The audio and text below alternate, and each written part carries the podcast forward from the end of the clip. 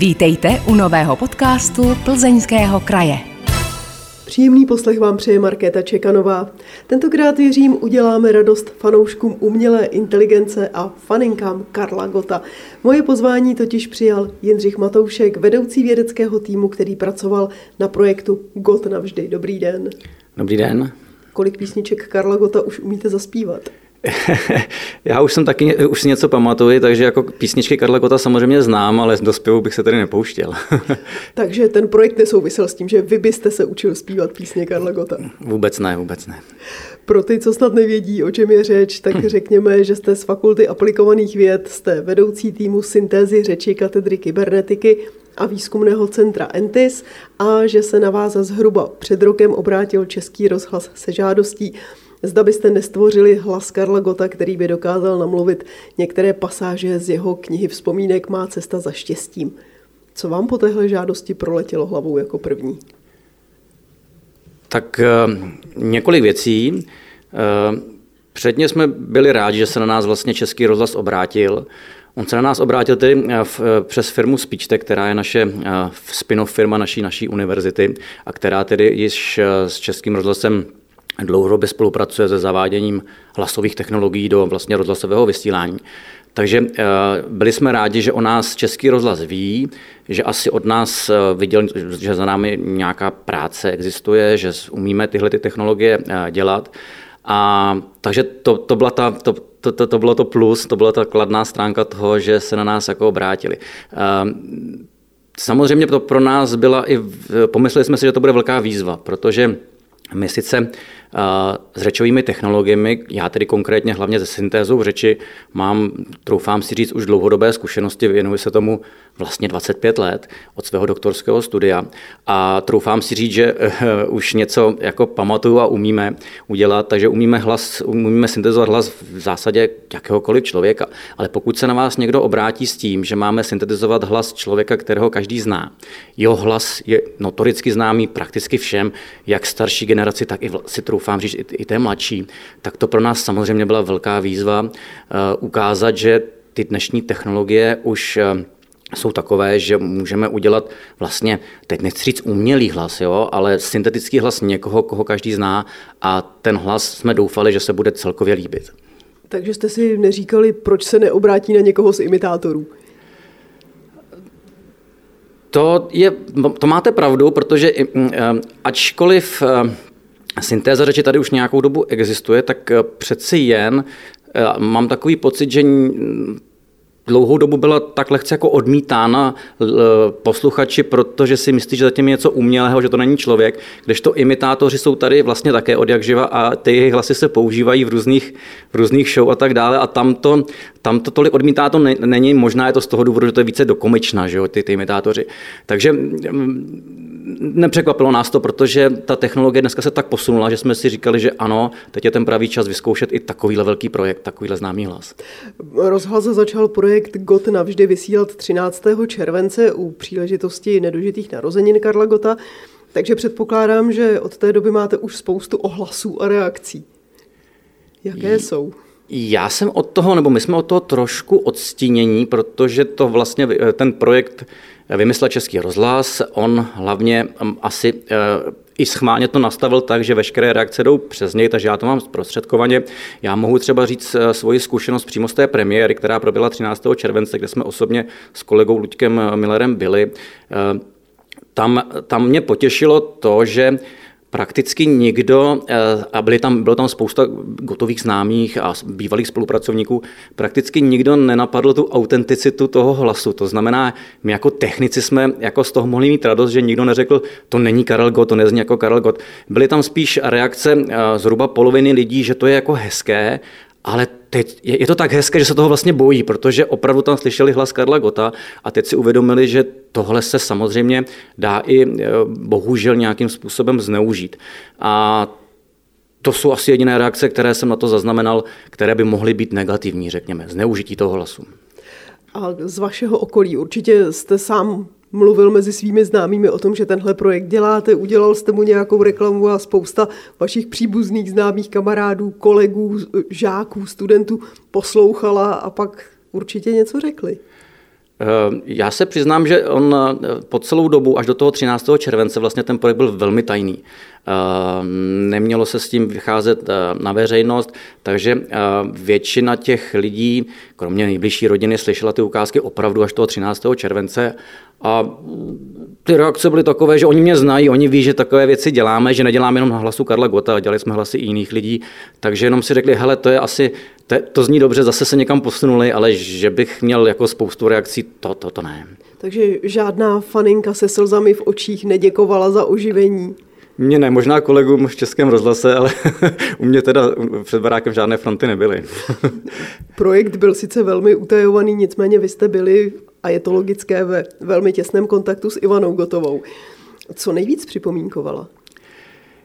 Opět musím říct, že my jsme opravdu byli jakoby odstíněni od toho okolí. To znamená, já jsem byl v hlavním kontaktu s kolegou Lukášem Sapíkem z Českého rozhlasu, který to měl vlastně jako, tuším, kreativní ředitel na starosti. Takže s paní Gotovou já jsem se viděl až přímo na premiéře v Praze a tam nám říkala, že to opravdu je moc hezké a že ne, ne, ne, nedoufala, že to bude takhle znít dobře.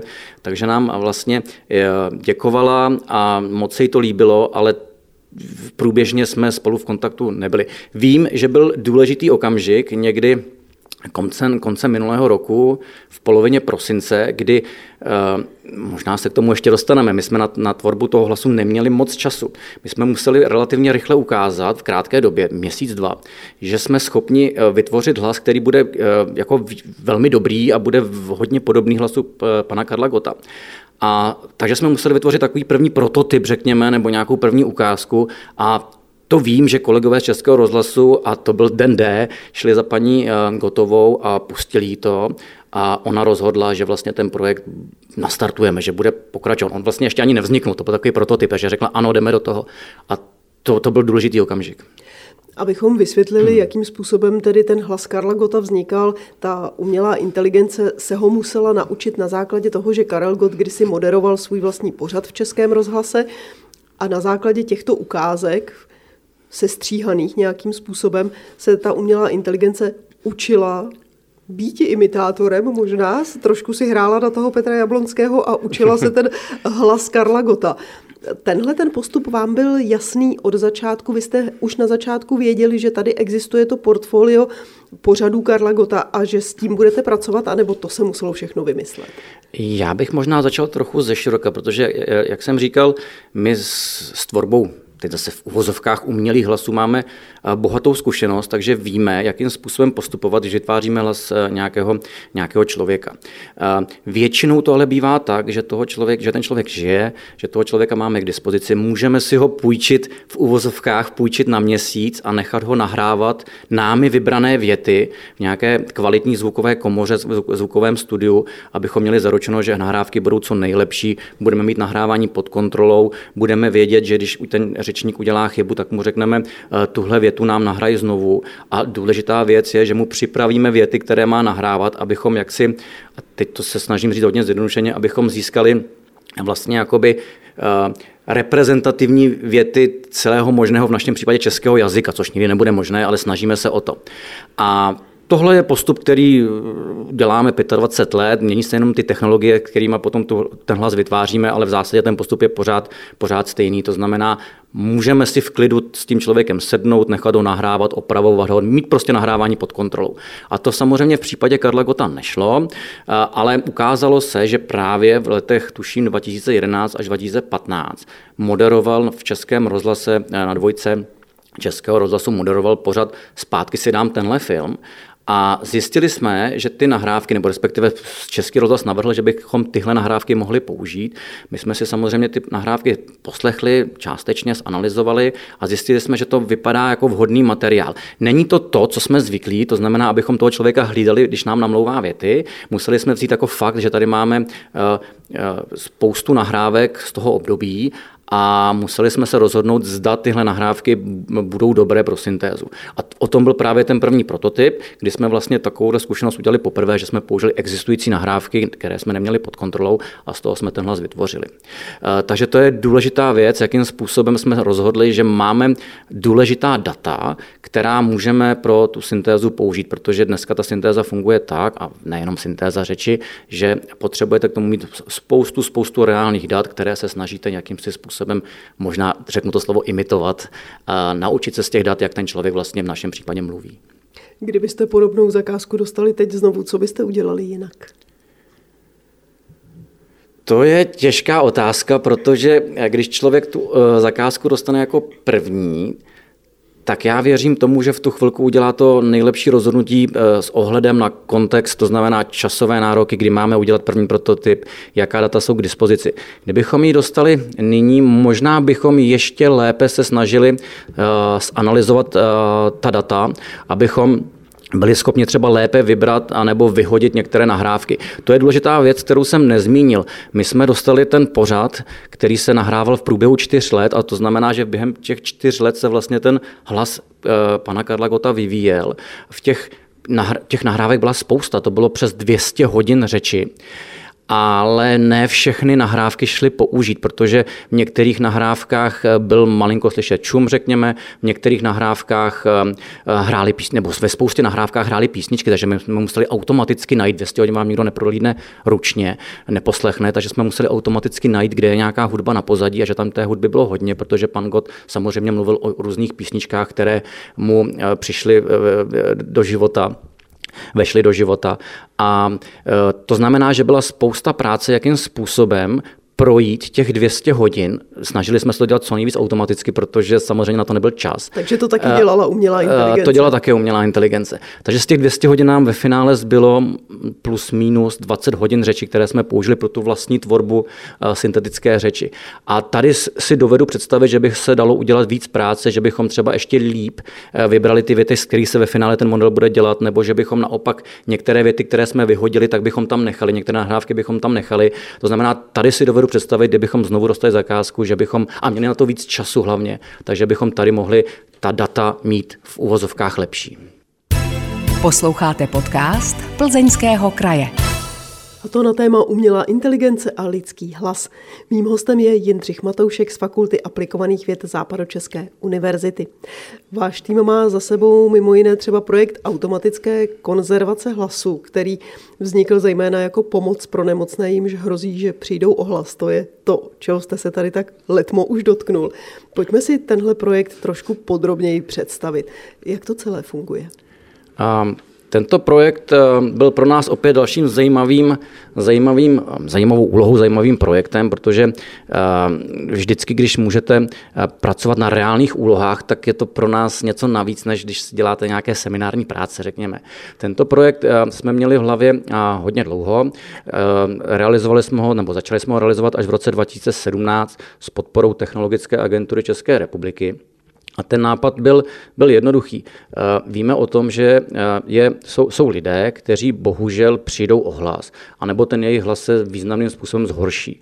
A pokud ty lidé přímo přijdou o hlas, což je eh, bohužel třeba po, po takzvané totální laryngektomii, což je operace, kdy jim vlastně lékaři odstraní hlasivky chirurgicky, nejčastěji z důvodu, že tam je bohužel nádor, tak pokud vám někdo odstraní hlasivky, tak samozřejmě ten člověk už z vlastní my silami nemůžeme mluvit. A nás napadlo, že bychom tyto lidi mohli před tu operací nahrávat, získat jejich data, nebo kdyby, teď zase odkážu na projekt Karla Gota, kdyby za námi, za námi přišli a řekli, my tady máme 10 hodin řeči historicky které jsme namluvili, tak bychom je možná mohli použít, ale o tom ten projekt nebyl. My jsme opravdu nahrávali a e, tím pádem e, oni e, vlastně si udělali nebo udělali jsme pro ně jejich vlastní hlasový model a ty lidé potom po té operaci, kdy už vůbec nemluvili nebo si jim zhoršil hlas, tak mohli ten model používat pro to, aby vlastně za ně mluvila syntéza řeči, ať už na mobilu nebo na počítači.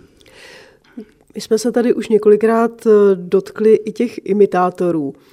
Oni, myslím, že to byl Václav Faltus, který kdysi o tom mluvil, že vlastně pro imitátora je požehnáním, když člověk, kterého chce imitovat, má nějakou výslovnostní vadu nebo specifikum, akcent nebo něco podobného. Jak se s tímhle vyrovnává umělá inteligence? A nebo je to natolik počítač, že je jí vlastně jedno, jestli ten člověk mluví absolutně dokonale, bezchybně, anebo řekněme, jako Honza vyčítal? Uh, opět, opět do, dobrá otázka. Uh, ale aspoň dnes vše funguje tak, že pokud máte dost dat, to znamená v našem případě spoustu nahrávek toho řečníka, kterého chcete v uvozovkách imitovat, tak eh, ty algoritmy eh, syntézy řeči jsou takové a pořád lepší a lepší díky umělé inteligenci, že opravdu kopírují kvalitu hlasu toho původního řečníka. To znamená, pokud někdo ráčkuje, nebo má nějaký jiný specifický ehm, jev při, při mluvení, tak opravdu se ty modely eh, toto naučí. To znamená, jsou schopné věrně reprodukovat i ty vady, které eh, člověk v originále má. Nicméně jsou i úlohy, nebo jsou i algoritmy, jsou metody, kterým se říká jako enhancement, speech enhancement, zlepšování řeči, které by naopak mohly udělat to, že by zachovali tu barvu, tu identitu hlasu řečníka a mohly by některé ty řečové vady uh, jaksi eliminovat. Ale to už mluvíme o tom, co třeba není žádoucí, protože už tím vytváříme novou identitu. To by musel přijít člověk a říct, já bych chtěl mít syntetický hlas, který neráčkuje a my se pak můžeme pokusit toto udělat.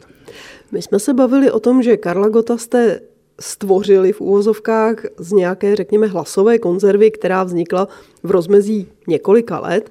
Pak tady je ta syntéza hlasu, která pomáhá nemocným, takže je nahráváte zase nějakou uzavřenou dobu před tou operací. Přemýšleli jste někdy nad tím, jak by to vypadalo, kdyby se dělala nahrávka ve velmi dlouhém časovém úseku, nebo by se vzaly historické nahrávky, měli byste třeba moderátora, který je známý, jsou zachované jeho nahrávky, takže můžete mít jeho hlas z doby, kdy mu bylo 25, 40, 50, teď je mu třeba 63, tak si ho natočíte ještě. Uh-huh. A že by z tohohle velmi dlouhého časového úseku byla umělá inteligence schopná třeba predikovat jeho hlas v 80? Jestli predikovat v to si nejsem jako teďko jistý. Určitě bychom uměli udělat to, že bychom byli schopni syntetizovat hlas v jednotlivých eh, časových období a to i v tom období, kdy nemáme žádné nahrávky. Tam by se mohl ten hlas interp, nebo ta kvalita toho hlasu interpelovat, ale když nad tím tak přemýšlím, tak by asi neměl být ani problém, jak si ten, i ten vývoj do budoucna odhadnout, to znamená ty parametry eh, modelu nastavit tak, jako kdyby ten člověk měl, jak, jak by ten člověk měl mluvit například za 10 let. Ale je to o těch datech, potřebujete ta, ta data, která, která k tomu uh, musí tohoto člověka mít, aspoň ta historická.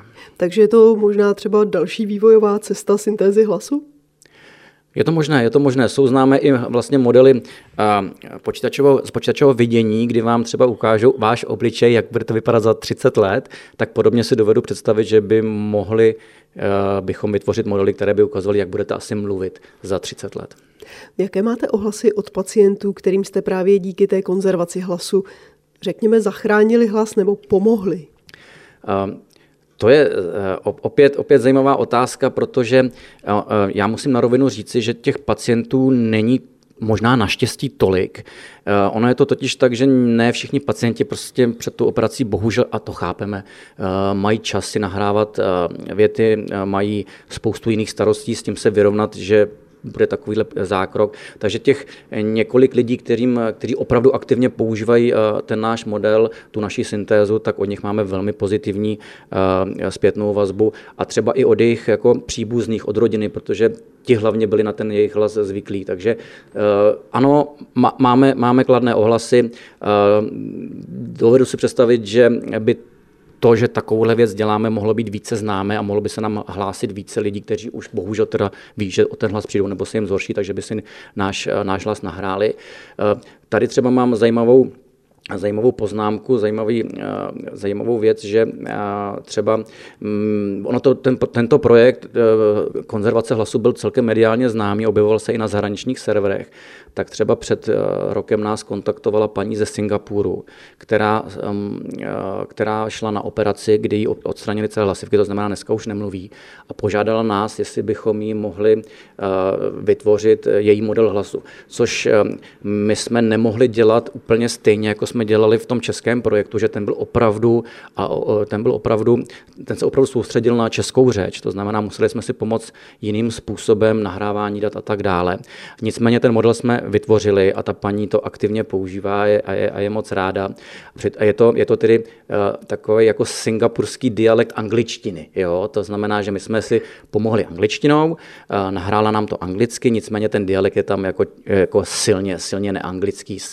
Paní ze Singapuru, tak předpokládám, že tam je něco takového. Takže kdybychom teď měli stručně přiblížit, jak to funguje. Člověk si tedy nechá nahrát hlas, vy z toho vytvoříte nějaký hlasový model, ale jak to potom používá? Uh, teď se bavím obecně, jak, jak se dá používat syntéza řeči, to je to jedno, jestli to je pro uh, hlas eh, někoho známého jako pan Karel Gott, anebo pro hlas někoho, kdo to bude používat ve všedním životě.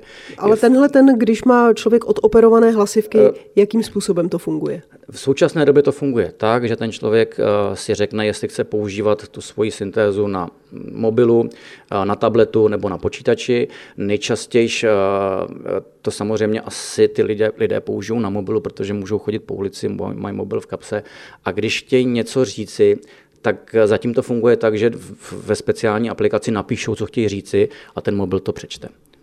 Takže takhle jednoduché to je. Takhle jednoduché to je. Samozřejmě eh, do budoucna eh, jako je spousta vizí. Ideální by bylo, kdyby ty lidé nemuseli psát, ale přímo bychom to mohli napojit třeba na jejich, na jejich mozek, což už jsou experimenty. Zno nedávno se, jsem zaznamenal zprávu eh, ze Stanfordu, no, tuším, že tam byly jakési pokusy se čtením vlastně myšlenek, nebo respektive ani ne myšlenek, jako spíš technicky, když to řeknu, jako signálu, který se mozkových, mozkových aktivit, které potom by se mohly převést na řeč. Což by pro tyhle lidi bylo určitě zajímavé. Na druhou stranu, na co všechno my nemyslíme a teď asi by se to nemuselo všechno ozvučovat. Že jo? Posloucháte podcast Plzeňského kraje. Tentokrát je jeho hostem Jindřich Matoušek a tématem umělá inteligence, která promlouvá hlasem konkrétního člověka. Sice to vypadá jako žhavá novinka, ale řečové technologie ve skutečnosti nijak nové nejsou. Vy sám jste řekl, že se tím zabýváte už 25 let. Sami o sobě existují už víc než 30 let dokonce, nicméně ve spojení s umělou inteligencí asi přeci jen zaznamenali výraznější pokrok. Nebo se pletu? Eh, samozřejmě eh, s umělou inteligencí to znamená, Ona ta umělá inteligence je strašně široký, strašně široký pojem. My to, my to vnímáme, aspoň v tom našem oboru, tak, že eh, je to Hlavně, jako, jak to říci laicky, je to, používáme metody strojového učení a Speciálně ta umělá inteligence znamená, že tam do toho se zapojily hlavně v dnešní době hluboké neuronové sítě, to znamená opravdu nějaké velké komplexní, eh, komplexní statistické modely neuronové sítě. A s nimi, eh, a to není tak dávno, to je řekněme 5-6 let, kdy se to začalo eh, i do vlastně oblasti syntézy řeči, kdy se ty neuronové sítě začaly používat. A od té doby přišel opravdu kvalitativní skok.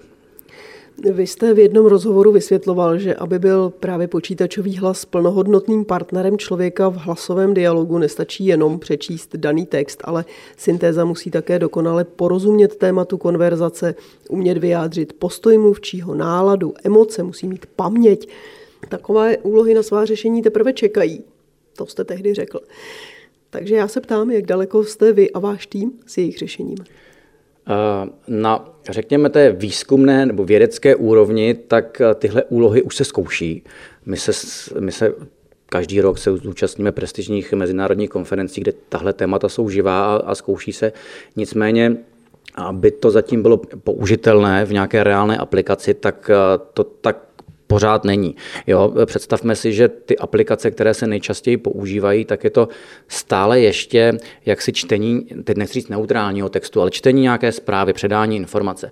A abychom mohli tady místo, eh, místo mě, aby tady seděl teď počítač, který bude mluvit mojí řečí a bude reagovat správně na vaši otázku, bude mít správnou intonaci, náladu, barvu hlasu, eh, emoce, ale to není jenom o tom, že bych mluvil smutně nebo vesele, ale abych třeba měl i různé stupně těch emocí, tak to ještě, to ještě opravdu uh, tyhle úlohy ještě řešení nemají. Hostem podcastu Plzeňského kraje už před vámi bylo několik odborníků, kteří se ve své práci nějakým způsobem zabývají umělou inteligencí. Se všemi jsme se aspoň na chvíli zastavili u toho, jestli se máme umělé inteligence bát. jestli jednou nepřevezme vládu nad světem, zkrátka, jestli to není něco jako čapkovy moci. Jak to vidíte vy? Eh, teď nechci vypadat jako alibista, ale já se pořád nejvíc eh, považuji za technika, který je eh, strašně rád zkoumá nové, nové možnosti, nové přístupy, zlepšuje současné technologie. A z tohohle pohledu Vím, že by měla být možná nějaká brzda, nicméně si nemyslím, že by to mělo být na nás, kteří tohle vyvíjíme, ale asi by se tomu měl věnovat někdo jiný, filozofové, právníci a tak dále. Ale abych přesně odpověděl, já bych to možná přirovnal, nebo vrátil bych se opět zpátky k tomu projektu tvorby hlasu nebo digitálního otisku, jak to nazývají Karla Gota. Tam se mi líbilo, jak to komplexně opravdu český rozhlas uchopil, protože oni nastavili jasná pravidla, kterými jsme se museli řídit a ty vlastně jak, jakkoliv zamezili tomu, aby ten hlas mohl být, mohl být zneužit pro syntézu řeči, kterou pan Karel Gott nikdy neřekl, nebo by byla nějaká urážlivá. Takže si myslím, že pokud, pokud a v tom může ten náš projekt taky být vlastně vzorem, pokud se všechno uchopí správně, dá se tomu správný právní etický rámec, tak potom bychom, a, a, a, ta, a ta samotná úloha bude k něčemu dobrá, tak si myslím, že nám to může pomoci a nemusíme se toho bát. Jaký byl tedy konkrétně ten rámec, ta omezení? Znamená to, že když se načetly ty pasáže z té knihy, tak byste třeba museli zničit ten Gotův hlas? Uh, Oficiálně nyní uh, tuším, že včera nebo předčírem skončil ten projekt oficiálně a v tu chvíli my veškeré modely, veškerá dat, veškeré modely, vlastně, které jsme vytvořili, tak archivujeme a budeme je předávat Českému rozhlasu, který je zamkne offline, to znamená, aby nebyl někde vystaven uh, na internetu, na síti, i, i, i, i když v chráněné monu, tak aby prostě se k němu nikdo nedostal. To znamená, že ty modely zamkne do nějakého offline trezoru a tam, tam ho schovají do doby, kdy třeba zase bude nějaká poptávka vygenerovat něco nového. Takhle to chápu já. A je to jenom jeden, já jsem uvedl jenom jeden z příkladů, které byly nastaveny v tom projektu, těch příkladů je tam daleko víc, co, co, nebo respektive těch pravidel, jakým způsobem s tou obecně syntézou řeči v, v, v prostoru veřejnoprávním českého rozhlasu, jak, jakým způsobem postupovat, tak je tam daleko víc a to by byl spíš dotaz na kolegy z Českého rozhlasu. Nicméně trošku jste mi utekl z té otázky. On, kapitán Vantoch v těch mlocích to taky myslel dobře. Takže znovu se ptám, bojíte se, že umělá inteligence převezme jednou vládu nad světem? Já se toho nebojím. Já se toho nebojím, protože eh, vím, že, nebo vidím, nebo aspoň ten současný vývoj je takový, že umělá inteligence umí jenom to, co my ji dovolíme, aby uměla. To znamená, mm, eh, nejčastěji je to o těch datech. A pokud ji budeme dávat data, která eh, jsou správná, jsou vyvážená, jsou reálná, tak v tu chvíli se toho nebojím.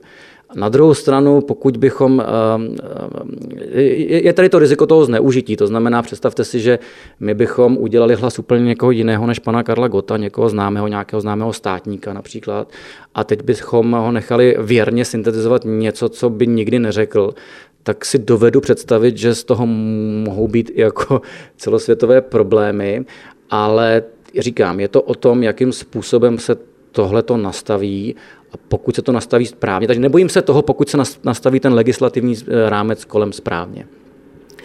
Já vám moc krát děkuju. To je snad optimistický závěr našeho povídání nejen o umělé inteligenci, ale především o syntéze lidského hlasu. O tom jsme si povídali s Jindřichem Matouškem ze Západočeské univerzity v Plzni, který stál v čele projektu GOT navždy. Já vám moc děkuji, že jste si udělal čas a že jste přišel takhle zajímavě povídat. Já také děkuji za pozvání. Vážení posluchači, pokud máte ve svém okolí někoho, kdo taky umí takhle báječně povídat o své zajímavé práci, dejte nám o něm vědět. Stačí poslat e-mail na adresu podcasty zavináč plzeňský. Těší se na ně Markéta Čekanová. Díky za to, že jste poslouchali tento podcast. Připomínáme, že všechny podcasty Plzeňského kraje najdete také na stránkách Plzeňského kraje www.plzeňský-kraj.cz, na krajském Facebooku, YouTube nebo Spotify, Apple podcastech a podcastech Google. Aby vám neutekly další díly, nezapomeňte nás sledovat nebo si přihlásit odběr, ať už nás sledujete nebo posloucháte kdekoliv. Těšíme se v příštím dílu naslyšenou.